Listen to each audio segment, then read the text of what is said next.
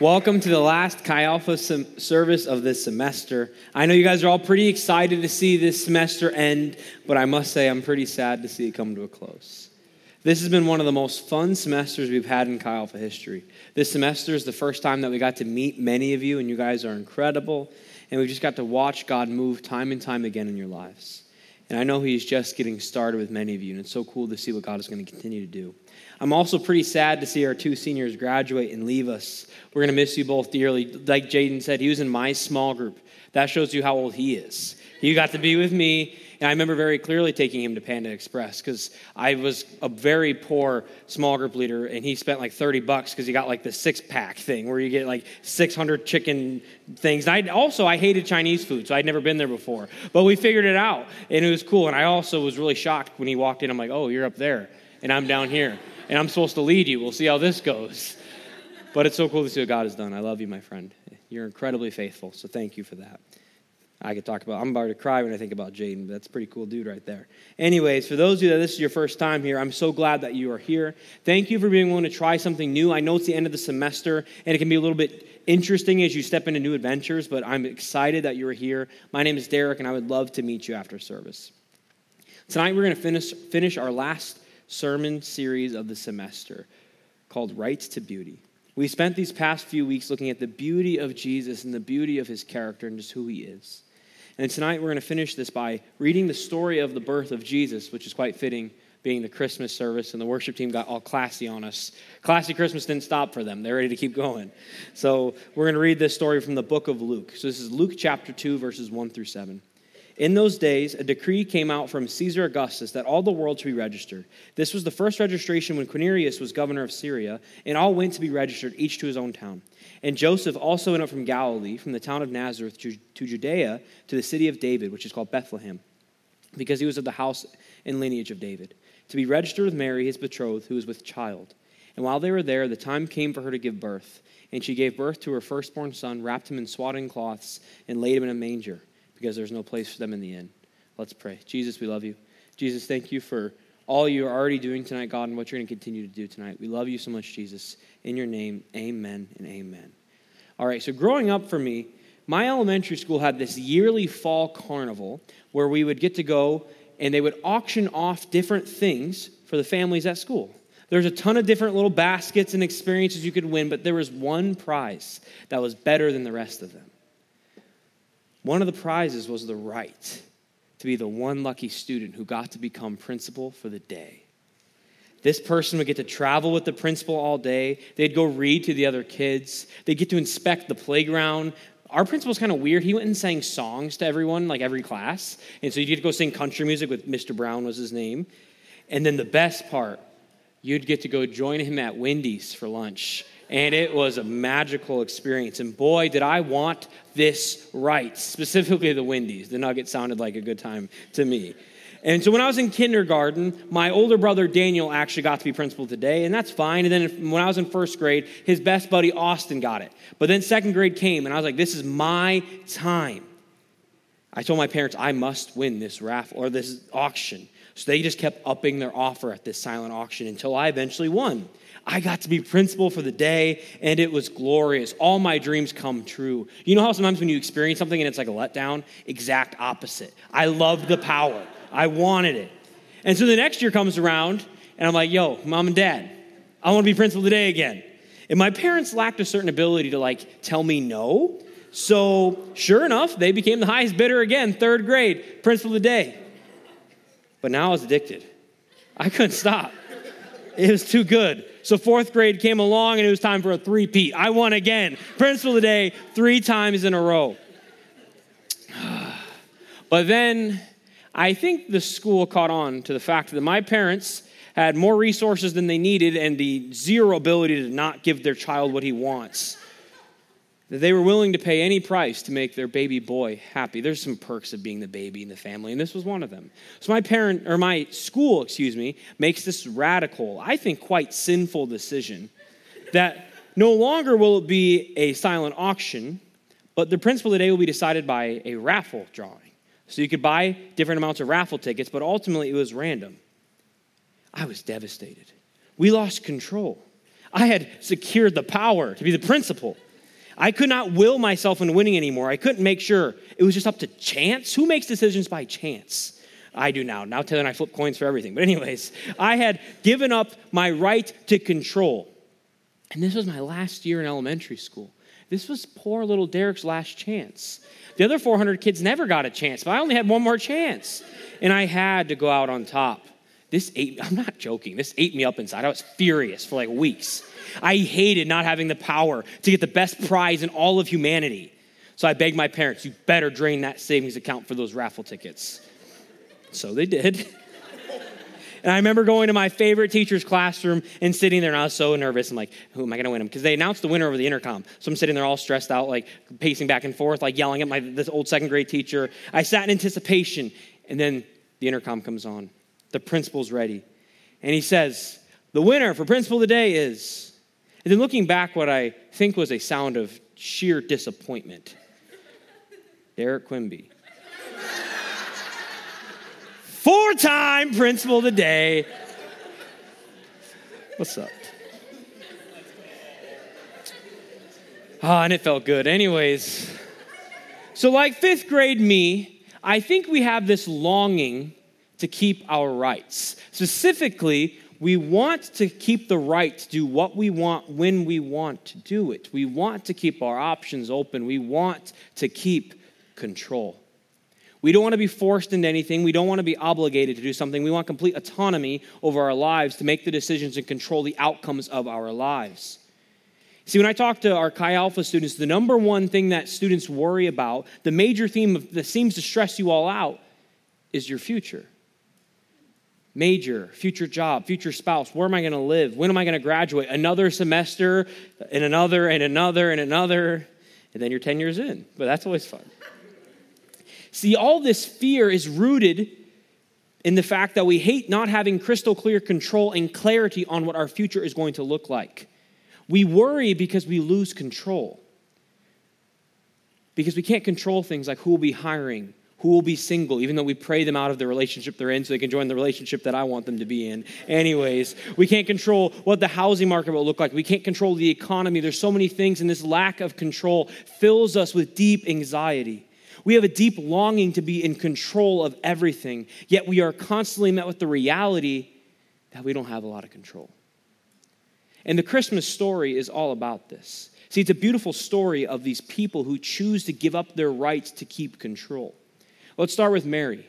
In this time, Mary was around 13 to 17 years old. She was engaged and she had her whole life ahead of her. She was going to be the perfect wife. Her and Joseph were going to have the beautiful family, the white picket fence. Everything was going to be wonderful. Everything would work out great for Mary. But then her world is turned absolutely upside down. She's met by an angel who tells her, Congratulations, you are going to get pregnant with the Son of God. Hope the nursery is ready to go. And she's a little perplexed. She's like, Well, um, usually pregnancies preceded by certain activities that I haven't like partaken in yet. So how's this going to work? And the angel's like, oh, don't worry about it. And he gives her some answer that I guarantee she did not understand or knew was going to happen. But this is how she responds. Luke 138. Mary said, Behold, I am the servant of the Lord. Let it be to me according to your word. Behold, I am a servant. I think this is one of the most convicting sentences in all of Scripture as Mary is met with the fact that her life was going to be forever changed and she had no control over it. She doesn't get out a sheet of paper and put a line down the middle and start weighing pros and cons. She doesn't calculate how this calling is going to help her with her goals and her dreams and her aspirations. She's not thinking about her five year plan. She doesn't think, how are my parents going to feel about this sudden becoming pregnant? No, she just responds with direct obedience. Behold, I am a servant of the Lord. She responds with a willing surrender. She surrenders her plans for God's plans. Mary surrenders her right to control over her plans.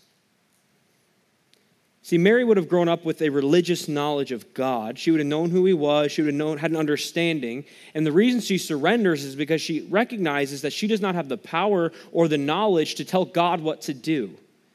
She surrenders to the fact that God is smarter than her and that she, as a follower of God, does not have the right to control over her life. Tim Keller, who's an author and pastor, talks about this conference he went to when the speaker gets up and, he, and they ask two questions. The first question the speaker asks is Are you willing to obey anything the Bible clearly says to do, whether you like it or not? And secondly, are you willing to trust God in anything He sends into your life, whether you understand it or not? See, often when we follow God, we'll follow him as long as we like it and as long as it makes sense to us. But the real question of having a servant heart towards God and a willing surrender towards God is if you're willing to follow him even when it makes you uncomfortable or if it doesn't make sense to you. This is the true test of being a servant of the Lord when you're willing to do whatever God asks of you. The speaker goes on to say this If the distance between the earth and the sun, we're getting a little science here, if the distance between the earth and the sun, which is 93 million miles, if that distance was no more than the thickness of a sheet of paper, then the distance from the earth to the nearest star would be a stack of paper 70 feet high. That's far away. The diameter of the Milky Way would be a stack of papers over 300 miles high. Keep in mind that there are more galaxies in the universe than we can number. There are more, it seems, than dust specks in the air or grains of sand on the seashores. Now, if Jesus Christ holds all of this together with just a word of his power, as we learn in Hebrews 1 3, is he the kind of person you ask into your life to become your assistant? Jesus is not here just to help you accomplish your plans and goals. We're to be like Mary and surrender our right to control over our lives. Following Jesus is not a negotiation. Following Jesus is a surrender. Following Jesus is a waving of the white flag giving God control over our lives. And the reason we do this is because of what Jesus has done for us. This is something I love about Mary. See, Mary surrenders her life to God without knowledge of the cross. She doesn't know that this son of God she's going to birth is going to go on to die for her sins and pay for every mistake she's made. She doesn't even know that. She just knows the story of God from the Old Testament, and she loves God enough, even in that moment, to surrender control. How much more should we be willing to surrender control with knowledge of the cross, knowledge that Jesus loved us so much to surrender everything for us? The least we can do is give back to Him our lives because we know everything God has done. We know the power of God, we know the goodness of God, and this should lead us to trust God. Because if God can come as a human and die and rise again, I should trust him with whatever he asks of me. Back in the fall of 2019, Pastor Daniel, who's our pastor of Sent Church and used to be the Chi Alpha director, had my job before me. He's also my older brother. There's a lot of relationships there. Anyways, in 2019, he decides he's going to plant Sent Church and that I was going to take over Chi Alpha.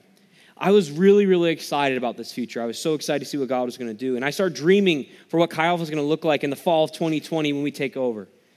But I left out one small part of this plan that I constructed. COVID, maybe you've heard of it. It was that sickness that went around for a while. It kind of changed everything, right?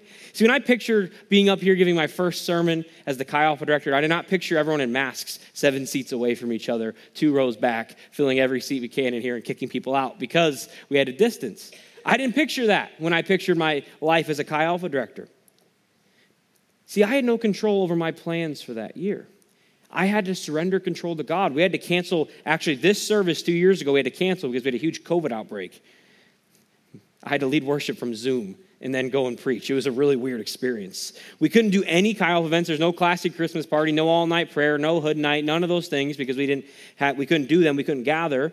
And I also didn't know what anyone's faces looked like. So that's kind of interesting getting to know people. I remember the first time Samantha Davis took her mask off. I'm like, that's what you look like. Nice to meet you. Anyways. See, I had to surrender to God and say, God, whatever you want to do is fine with me. And I'm so thankful that we did. I'm so thankful we didn't give up because that year was beautiful. That year is the first year we met many of you. Many of you came to know Jesus for real that year. Many of you decided to dedicate your lives to God that year. That year we saw God do more than we ever thought possible in the middle of a pandemic because God's plans were better than our plans. And I wouldn't have wanted it any other way. And none of us will forget that year, I promise you that. See, I know many of you are wrestling right now with your futures. You're worried about what this next step's to be like, and you want to control it all. The beauty of following Jesus is we get to relinquish control to God, which means we don't have to worry. When we make decisions for our future, we can choose to do what's best for us, what's just the most fun, what's to lead to the most memories, or we can choose to do what's to lead to the greatest impact for the kingdom of God. See, Mary trusted God enough to surrender control and to choose to not be surrounded in anxiety over her future.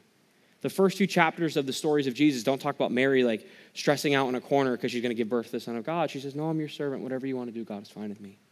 Because she surrendered control. So I encourage you, when you're thinking through your future, I encourage you to ask a few questions to yourself. Ask yourself, how can I best glorify God? How can I give control to God? Maybe there's an area in your life that you need to surrender to God and let Him have the keys of. Maybe there's a sin issue that you need to tell someone about and that you need to confess for maybe the first time so you can give it to God. Maybe you're in a relationship right now that's not honoring to God and you need to surrender that. And that takes trust because that's trusting God as the right person for you in the future. I think we worry about our future spouse a whole lot. We need to trust God with that and say that He has a better plan for my life than I have for my life. It's hard, I understand. But God is good enough that we can surrender this area to Him. Maybe you need to surrender your time to God. Maybe you so badly want to have control over your future, so you spend all of your time doing homework because that's the only way you can ensure you'll get the best grades and get the best job and then you'll be happy. But God is saying, Will you spend time with me before schoolwork? because I'm more important to you than getting good grades, please get good grades, but not at the sacrifice of your relationship with God. Or maybe you need to surrender control of your finances. Maybe you need to work less so you can have more time with God and live missionally. Maybe you need to be more generous. Maybe you need to find security in God alone, not just your savings account. See, while Mary was surrendering control to God, her husband Joseph, he was tasked with the same thing. His world was also turned upside down. He got to give God control over his future, but not just his future, actually. This calling cost Joseph more than just his plans. So I want you to imagine you're Joseph, and your fiance gets pregnant. And everyone, including you and your whole community, knows the child's not yours. What are they going to think? Do we think this community is going to sit and think, you know what? I bet she's telling the truth. I bet God got her pregnant. That's the most logical conclusion here. You know what, Joseph, you're a stand up guy. Or are they thinking, Joseph, come on, bud, you clearly got cheated on and she slept with someone else. She's not impregnated by God. That's a stretch a little bit. Am I right? See, Joseph sees this and he says, Okay, I'm going to quietly divorce her. I don't want to create a mess. I'm just going to quietly divorce her. But then God interjects and says, No, I want you to be her husband. And Joseph agrees to do this. And not only does he give up control of his life, he gives up control of his reputation. Joseph surrenders his rights to control his reputation. Let's just be honest Joseph would have looked like a fool. His wife's either a crazy lady who thinks angels talk to her, or she cheated on him. Staying with her is Joseph sacrificing what people think of him because he cared more about what God wanted for his life than what the people around him thought of him. The Bible is really clear that it is very, very challenging to have both the approval of God and of man. That we're, if we pursue the things of the world, if we pursue being cool or being in the in crowd, we are going to forfeit something by doing this. Jesus says in Luke 9, For what does it profit a man if he gains the whole world and loses, loses or forfeits himself? For whoever is ashamed of me and of my words, of him will the Son of Man be ashamed when he comes in his glory and the glory of the Father and of the holy angels. See, we can gain the whole world and have everyone think highly of us, but it's going to cost us our souls. This looks like going out on the weekends just so people will like you and you can keep up your reputation, but then forfeiting your holiness through drunkenness, partying, sleeping around, etc. This looks like finding your worth through attention from the opposite gender instead of through attention in God alone. Trying to get worldly love because we're not satisfied with God's love. The question we have to ask ourselves is whose approval are we seeking? Our friends, our parents, our professors, boyfriend or girlfriend, the people on our floor, or are we seeking the approval of our Creator? We cannot be like God and be like everyone else. We have to choose. And Joseph chose to care more of what God thought of him than what other people thought of him. Tim Keller says the manger at Christmas means that if you live like Jesus, there will not be room for you in a lot of inns. You can't be like Jesus and stay in the five star hotel. You have to choose.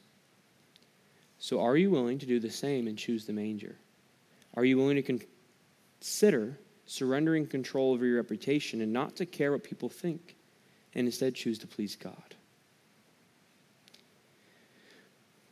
So I want all of you to think back to August.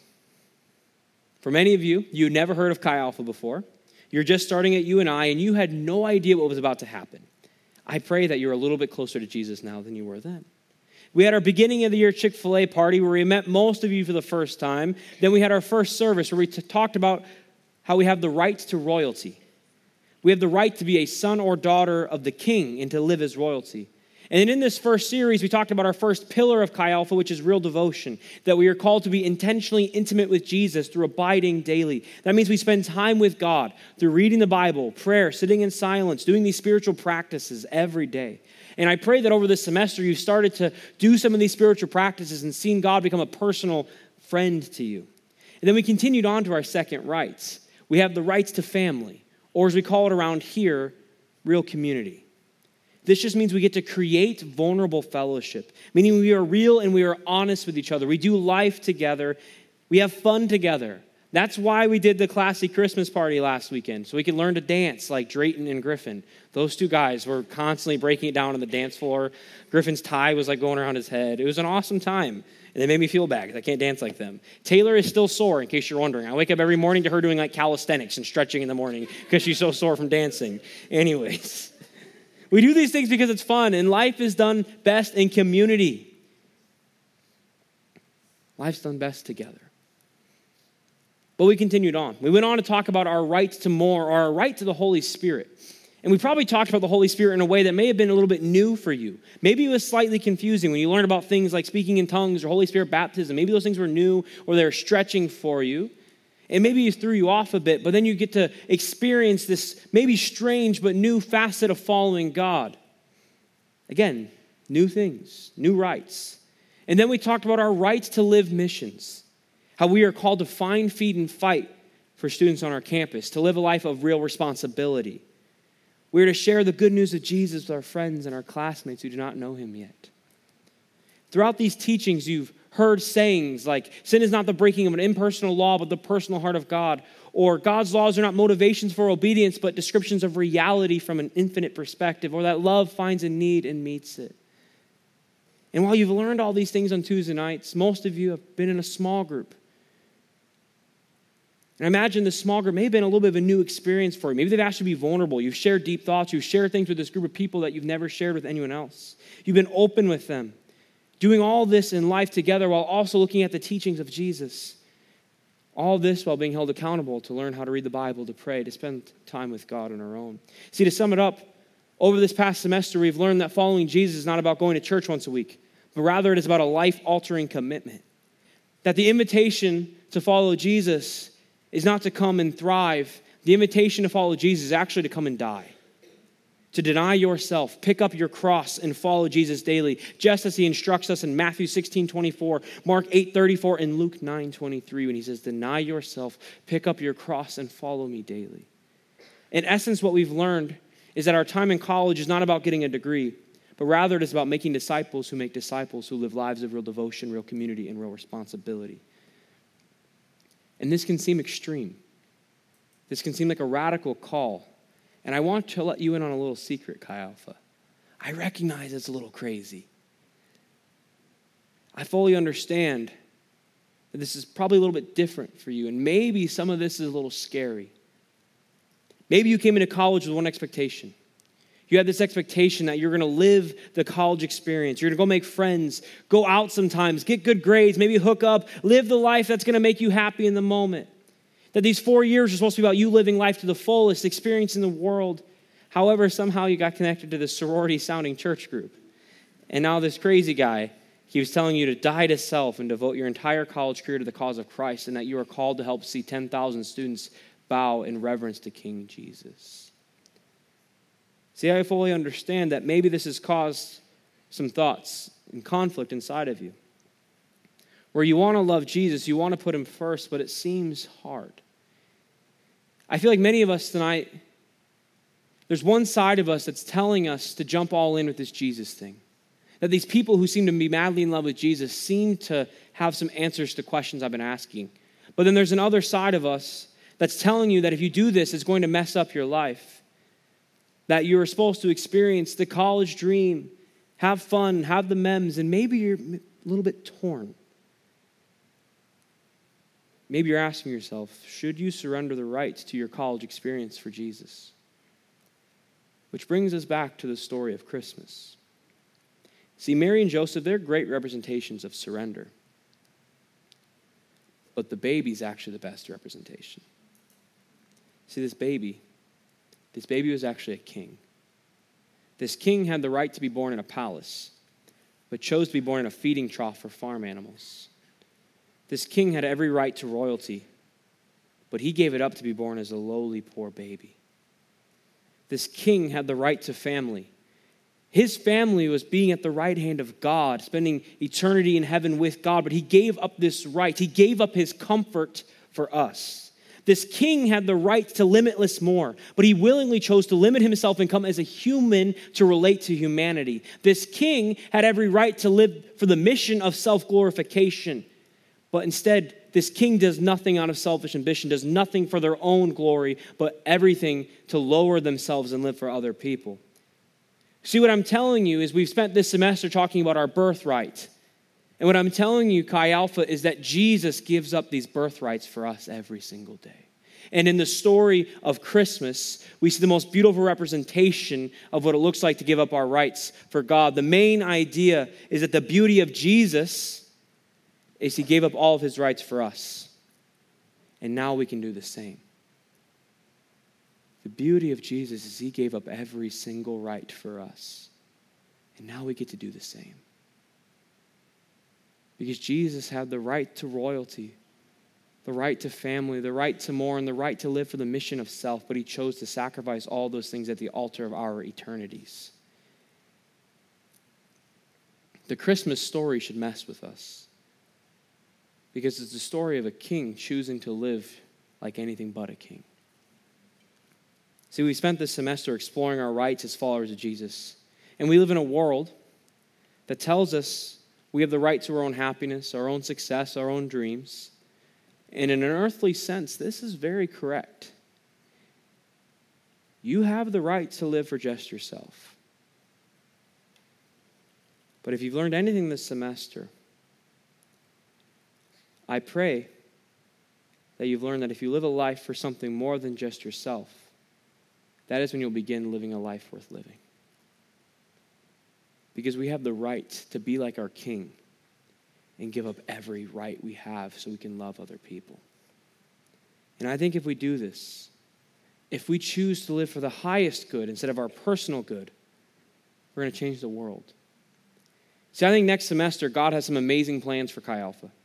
Before we get there, though, between now and next semester, there's this great abyss known as Christmas break known to you guys as rest time, known to me as a not great month.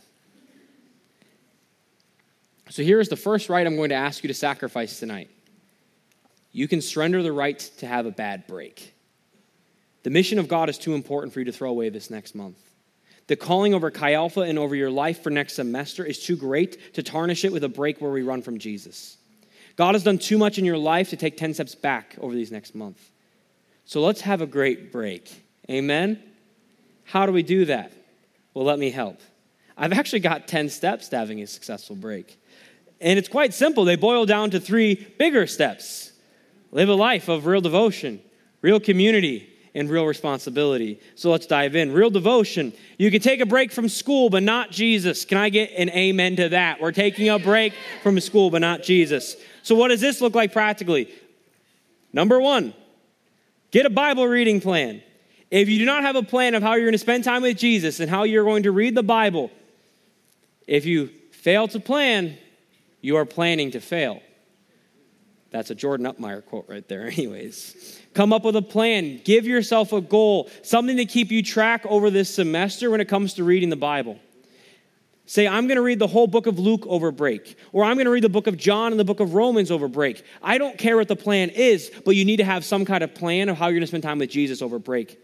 And if you miss a day of spending time with Jesus or if you miss a day of Bible reading, that's okay. God's not mad at you. Just start again the next day.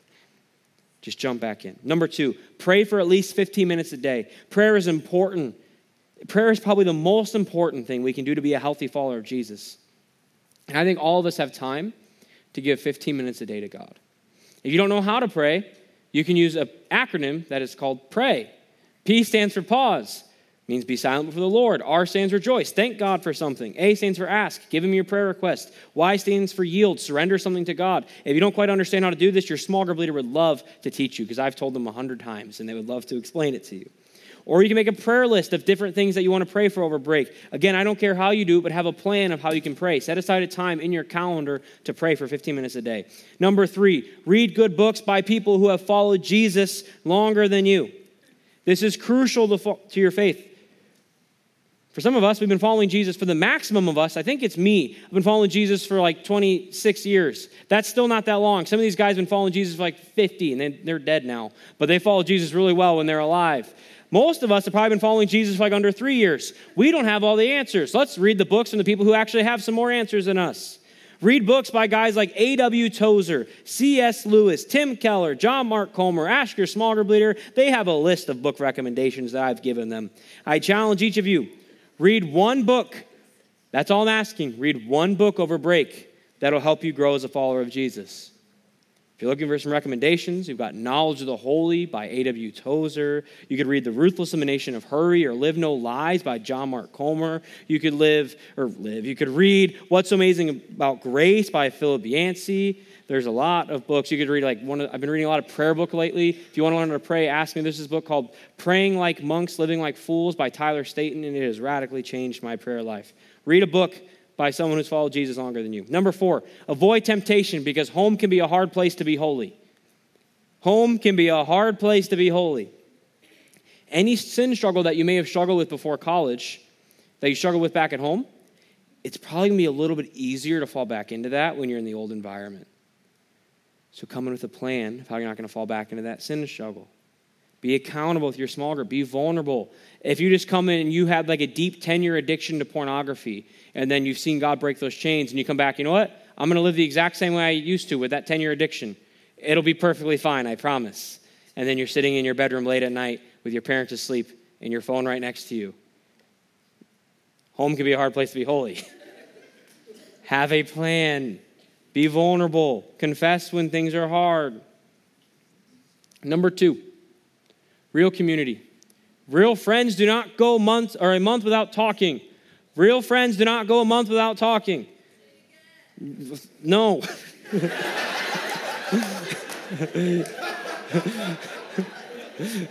All right. Next one, number five. All right. Stay in communication with your small group. I don't know why I did that. Uh, all right, number five, talk to your small group. That's explanatory. Number six, do something fun with your small group over break. Find a time to meet up in a central location with your small group and do something fun. Don't wait until after Christmas to plan this. Plan this before you leave because then you'll just slip by. Be proactive in how to stay in community. Number seven, join a local church or come back and come to Sent. That would be fun because we can hang out. Do not go a whole month without going to a church service. Find a local church. You need to be in the presence of God with other people. I'll help you find one in your hometown if you don't have one. Or maybe if you have no interest in going to one of those churches, just come back to Sent.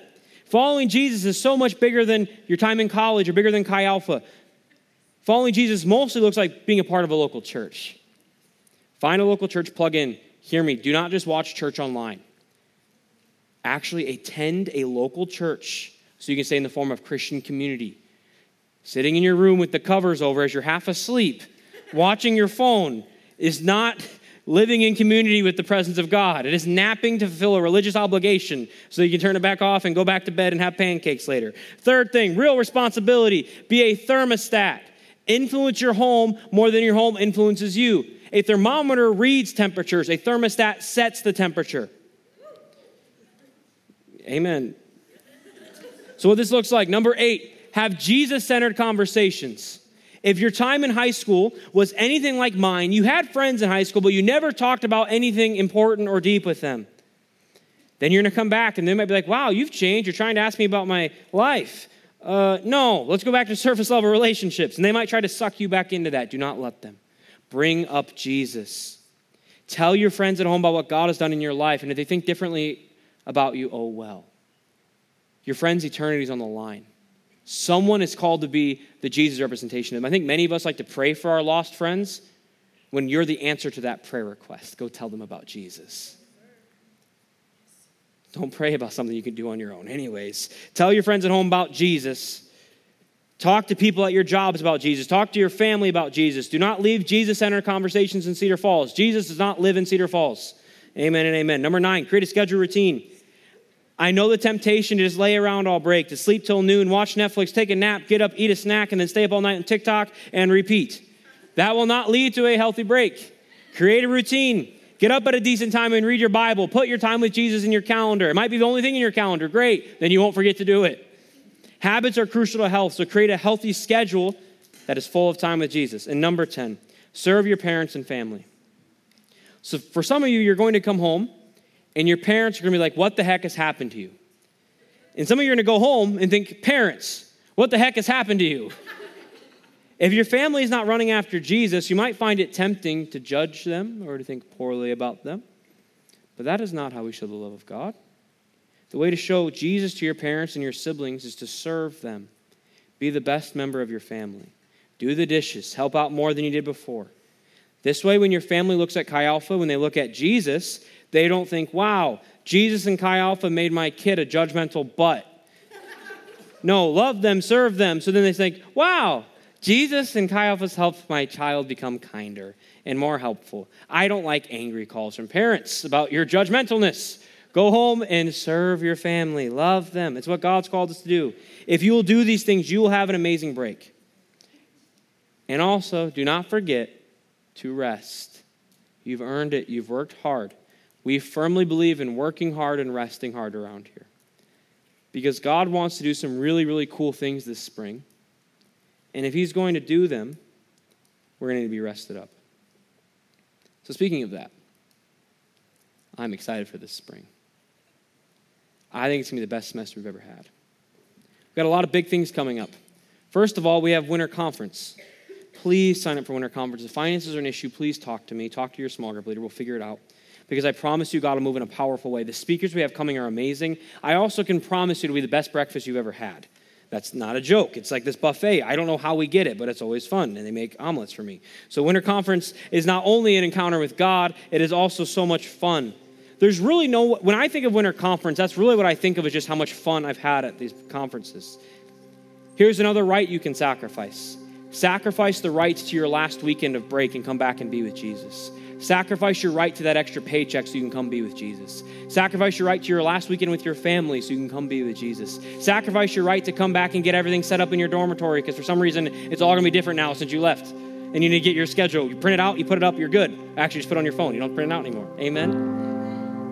Sacrifice that right to come be with Jesus. I promise you won't regret it. I made this promise to Fall Retreat. I'll make it again. If you go and you don't like it and you regret it, ask me and I'll give you a refund. Start the semester off on the right foot through coming to winter conference. And then when we get back, we're going to have a bunch of new students to campus. You'll also have new students in your classes because you'll be in new classes. You'll have new students in your dorm halls. And we have the opportunity to sacrifice the rights to be inward focused, and we get to live missions with these students that are new. We get to invite people into our lives and make friends with people, and then invite them to get to know Jesus. We get to continue to live missions next spring as we go to on our mission trips in spring break. Sacrifice your right to not do any of your support raising and try to raise $1,000 in a day by getting started early if you're going on a mission trip. The final thing that we'll have next spring is our leadership training class. And this is where we start to train our next year small group leaders. See, I think God is going to ask many of you to take this leadership class and to take the first step towards becoming a leader. And that takes a big surrender because leadership entails surrendering your college careers to help the people around you. It is hard work, but it's the most rewarding work. So when I look back at my college diploma, I'll be honest, I don't care about my degree. I don't even know what my degree is called. People ask me, I don't know, something with teaching. To me, when I see my diploma, which isn't super often, to be honest, I think it's behind my, I think I dropped it behind a bookshelf, but anyways, whenever I metaphorically think of my diploma, my diploma reads Victor Martinez, Jacob Enos, Forrest Estrom, and then guys you don't know like Tyler Martin, Nick Hansen, Ryan Bettinga. Those guys have all left. See, we have the right to focus our time in college on building our resumes, on our grades, on our clubs, on having adventures, getting to see the world. Hear me, none of those things are bad. They're not. It's perfectly okay if that's how you spend your time in college. I'll still love you dearly. I'll think the world of you still. But I do think for some of you, there might be something different for you. I think God is going to ask some of you to sacrifice your time in college helping other people fall in love with King Jesus. And that starts next spring. So prepare this winter break and get ready because God is going to use you. He's going to blow your mind. I can promise you that. See, there's one person in my life who I think embodies this idea of sacrificing the right to their own lives to help other people better than almost anyone I've ever met. This person has sacrificed his time in college to help other guys come to know Jesus. He led a small group his sophomore, junior, and senior years of college. And then for some reason, he liked it so much that he decided to stick around and lead small group for four more years. Yes, that is seven years total. He's crazy. In those seven years, 20 guys have become small group leaders because of his leadership. Do we have that picture? Maybe. Look at that. Those 20 men fell madly in love with Jesus and decided to give their lives to other people because of one person's obedience. 20 men decided to sacrifice their right to their time in college to help grow the kingdom of God. And because I love numbers, I look back, and this person has had 77 people in his small groups. That's pretty cool. John and Casey, will you come up here?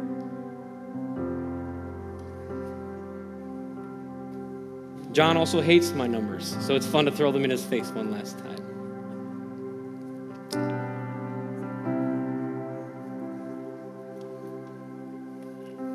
It's a pretty cool picture, or I guess collection of pictures.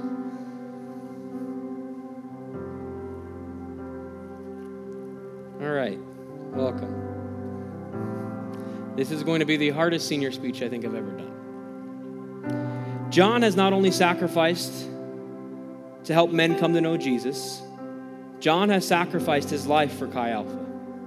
He sacrificed his life to see the kingdom of God come at you and I as it is in heaven. This has looked like not just leading small group, but he's also led a small group of small group leaders for the past two years.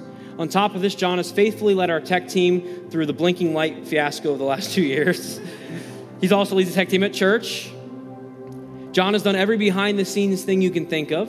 He organizes the lights, he organized the trailer, all the equipment. He goes shopping for every Chi Alpha event we do. If you've liked any food at a party, it's because of John. John is a wizard lifetime member of Sam's Club. They rec- every time he comes and like, hi, and they're all excited to see him. It's him and all these like 70 year old women who love Sam's Club. On top of this, John has organized our mission trips. He led the internship program for a week, and that was kind of fun. It only lasted a week, though. He's been an incredible team member and a very loyal friend. John is known around our Chi Alpha staff team as the glue guy for Chi Alpha because of his faithfulness, because of his humility. And for those of you that don't know, John and I actually grew up together. We were peers when I was a little butt becoming principal today all the time. We were peers from all that time until I became the Chi Alpha director in 2020. And to be honest, when I became the Chi Alpha director, one part of that job description was becoming John's boss. And I was pretty nervous about that because I was going to become my best friend's leader and boss. And that's like, that's appetizing. But John, your humility in championing Taylor and I, in being the best support we could ever ask for, and your faithfulness has blown me away day after day for the past three years.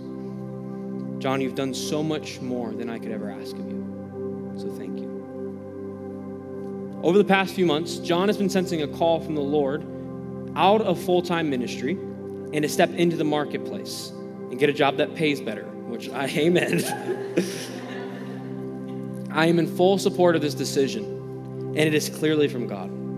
I am so excited for John to pave the way for what it looks like to run after Jesus while working in the marketplace. I'm excited for you to pave the way to show us what it looks like to do ministry without it being your full time job. I'm excited for this next season for John. Casey is going to continue working for Chi Alpha.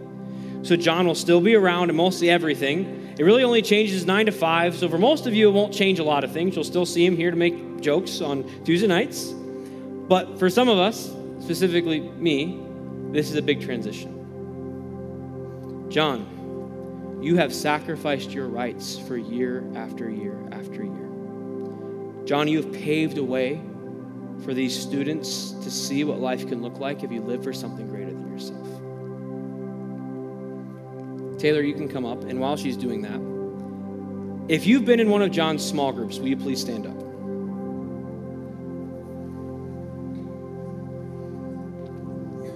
All right, guys, I need you to look around. If you've been in one of these guys' small groups, please stand up. And I don't know if this is anyone, but if you've been in any of these guys' small groups, please stand up. Take a look around. It's pretty much every guy in the room.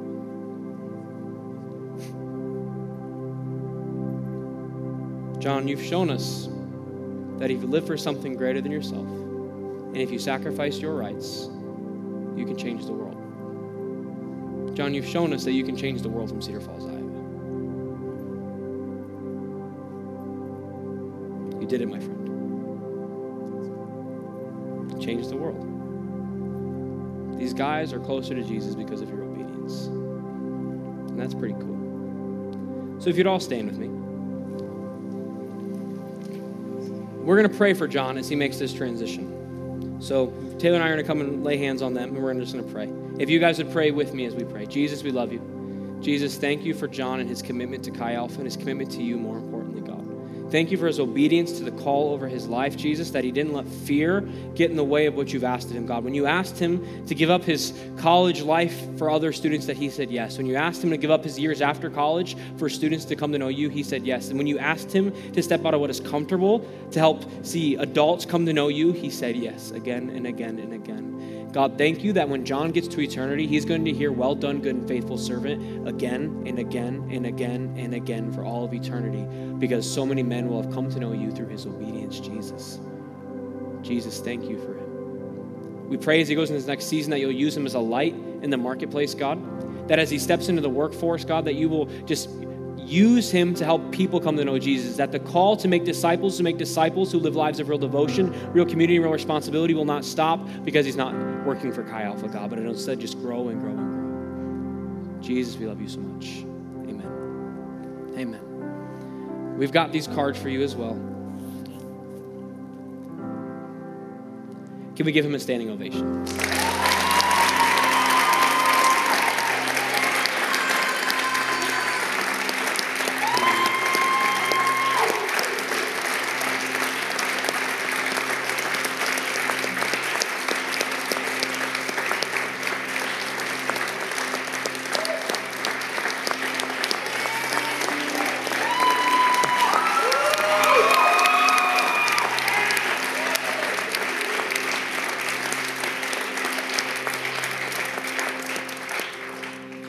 All right, now, John, you give a sermon.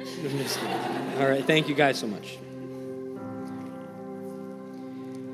Chi Alpha, we have a calling and we have an opportunity. We have a calling to show our campus the love of Jesus. We have a calling to be willing to sacrifice our rights to help other people come to know Jesus. We have a calling to say, God, your will, your plan is better than my will and my plan. To say, God, your mission is more important than my momentary happiness. To say, God, I'm going to give my everything to see people come to know you. We have a calling and we have an opportunity. We have an opportunity to turn the world upside down. We can turn the world upside down from right here through being obedient and it starts with you having a good break and running after Jesus and spending time with Him because you cannot do things for God without being with God. So we must be with God, let God work in us so then He can work through us. And we have an opportunity as we do this to see this campus turned upside down for King Jesus. But this opportunity, this opportunity to see 10,000 Panthers on their knees worshiping King Jesus is going to take a group of college students who are willing to sacrifice the right to their college careers for something greater than themselves. But if we do this, if we lay down our rights at the feet of Jesus, we will change this campus forever. If we commit to having a good break and then coming back ready to be used by Jesus, there is no telling what will happen. Well, actually, I guess I can tell you what will happen. If we commit to this, we'll change the world. We'll change the world from Cedar Falls, Iowa. We're going to worship one last time this semester. And as we do, I encourage you, you can come up front if you want, you can spread out. But let's offer a sacrifice to God and say, Jesus, whatever you ask of me, you can take it all. You can have it all, God. You can have it all, God. Whatever God is asking of you in this season, whether it's to surrender control of your plans, your reputation, or your entire life, I pray that we are people who are willing to say yes. So as we worship together, again, you can come up front if you want, but let's just worship together one more time and tell God that He can take it. Jesus, we love you. Jesus, thank you for your goodness, God. Thank you for everything you've done, not only through Pastor John, God, but thank you for that. Thank you for using him to change the world, God. But also, thank you for what you're going to do, God. We know the best is yet to come. The best is yet to come here in Cedar Falls, God, that you want to do something unimaginable in us and through us, God. And I pray that we will be humbly willing to surrender our lives for your plan, God. We love you so much. Amen. Amen. Let's worship together one last time this.